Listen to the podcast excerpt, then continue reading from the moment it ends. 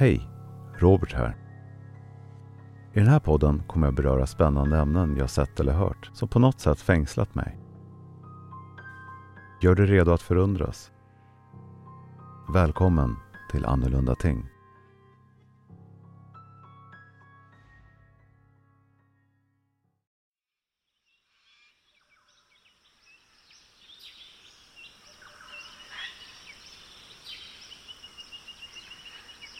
Nya Zeeland. En sensommardag 1350. Fyra jättemoafåglar stod på gräsmarken och letade mat i några buskar. Alla var fullvuxna och någon vägde så mycket som 250 kilo. Fåglarna var perfekt middag för flera av öns invånare. Två jägare från en by i närheten hade fått upp spår på fåglarna och blev uppspelta. Fåglarna var ganska enkla byten som gav mycket mat till hela byn. Jägarna var ändå vaksamma vid moafågelsjakter. De var inte ensamma om att äta dem till middag och det var inte nödvändigtvis ett helt riskfritt arbete. Jägarna såg nu bara fåglarna, inget annat. Kusten var klar. Jägarna smög ut på gräsfältet och mot vinden för att inte fåglarna skulle upptäcka dem. Med vana handtecken kommunicerade jägarna med varandra när de sakteligen kom närmare de ont anande fåglarna. Den mest erfarne jägaren kom närmast och ställde sig långsamt upp för att kasta sitt spjut mot den största moafågeln som sträckte sig hela tre meter upp i en hög buske. Han tog sats Plötsligt avbröts han av ett högfrekvent skrik och en skugga som täckte hela honom. Han och de andra jägarna visste direkt vad det handlade om. Instinktivt hukade han sig och skyddade huvudet med händerna samtidigt som han vände 180 grader för att ta sig därifrån. I stressen tappade han spjutet men brydde sig knappast om att hämta upp den. Han var tvungen att rädda sig själv. Han sprang för kung och fosterland mot en skogsdunge i närheten. Han visste inte om kompisen klarade sig och han eh, brydde sig heller inte. Det enda han tänkte på var att komma i skydd. Väl framme vid en sten gömde han sig och tittade mot moafåglarna och stället han nyss varit på.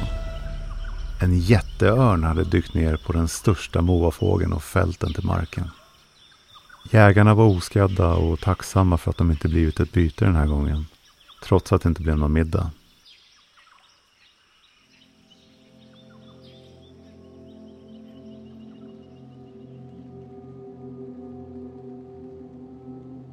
Idag ska vi berätta om Nya Zeelands förlorade gigant. The Hasts Eagle, eller Moaörnen, som dog ut för bara 600 år sedan.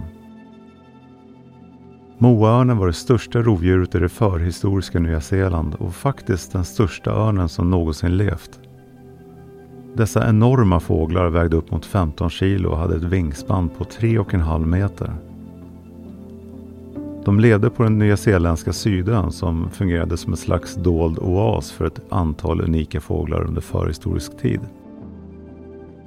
Fågelns vetenskapliga namn är Hieretus morei, tidigare Harpagonis morei. Före människornas ankomst var Nya Zeeland ett blomstrande ekosystem av unika vilda djur, till skillnad från någon annanstans på jorden. Men människan utlöste tyvärr en dominoeffekt som ledde till denna majestätiska örns utrotning omkring år 1400. Tidiga nybyggare som bevittnade Moaörnen medan den fortfarande var kvar kunde förmodligen räkna ut vilket kraftfullt rovdjur de hade att göra med baserat på djurets gigantiska storlek.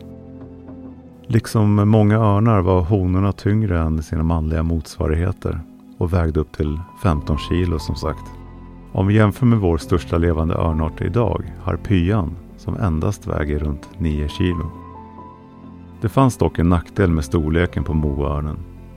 Det var väldigt svårt för fågeln att lyfta från marken, även med sitt skrämmande vingspann. Forskare tror att den här jätteörnen genomsökte skogarna och subalpina områden på ön efter mat Ibland kan hon till och med ha undersökt de nedre buskmarkerna. Men istället för att sväva genom luften under långa perioder skulle moaörnen troligen ha satt sig på utsiktsplatser med klar sikt och spanat in sitt byte därifrån. Moaörnen var förmodligen överst i näringskedjan på ön. De byten som de jagade var lokala fåglar som aptonis, veka, takahe, anka och gäss. Men deras primära födokälla var ett av de största djuren på ön, moafågeln. Dessa var gigantiska flyglösa fåglar som vägde cirka 200 kilo. Föreställ er en större version av dagens emu. Med örnens kraftfulla klor kunde den lätt attackera bytesdjur som moafågeln från ovan med en kraft som motsvarar ett betongblock som faller från toppen av en åttavåningsbyggnad. Det är med andra ord ingen omöjlighet att den även kan ha jagat människor. Berättelser och skildringar av örnen dök upp i folklåren och konstverken av maurierna, de första människorna som bosatte sig i Nya Zeeland, troligen mellan år 12 och 1300.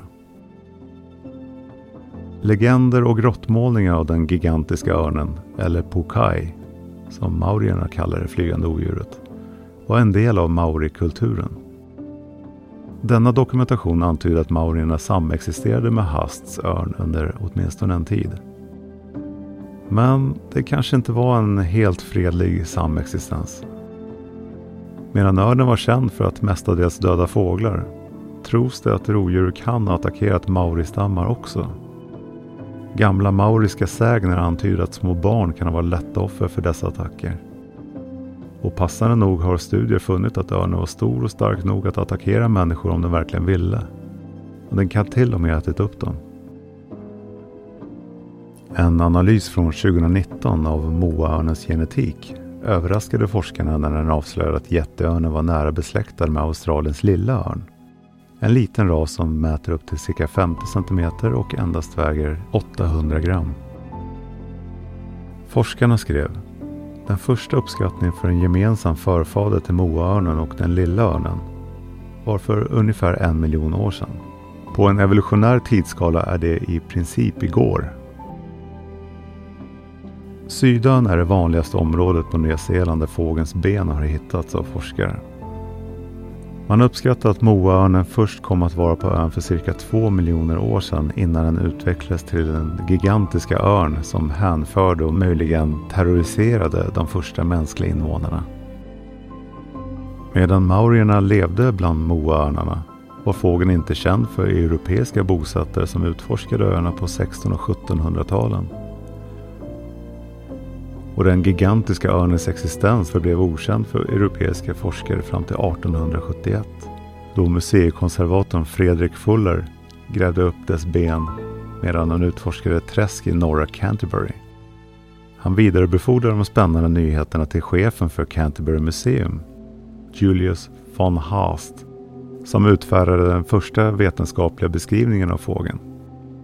Ytterligare utgrävningar på Sydön gav fler rester av moaörnar vilket gav forskare en mer fullständig bild av historien. Moaörnar trivdes i århundraden i naturen som ett härskande rovdjur inom sitt ekosystem på Sydön. Tack vare sitt avlägsna läge var Nya Zeeland en isolerad oas av unik flora och fauna som blomstrade. Det var i grunden ett fågelland. Det vill säga tills människan anlände till öarna på 1200-talet. Överflödet av moaben och andra exemplar som grävs ut från tidigare dumpningsplatser antydde att dessa tidiga mänskliga bosättare var till stor del beroende av moafåglarna för deras kött, hud och fjädrar.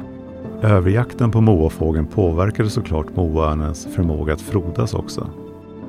Eftersom örnarna var de bästa rovdjuren i sin miljö tror forskarna att de inte hade en riklig population och inte heller hade de en hög reproduktionshastighet.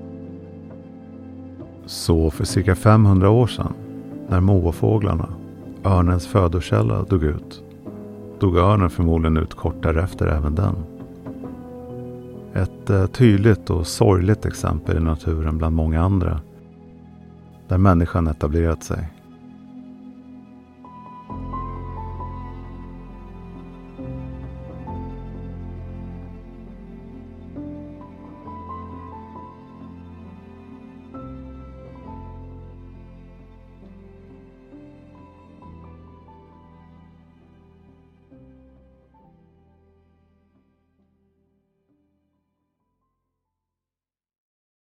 Tack för att du lyssnar på min podd.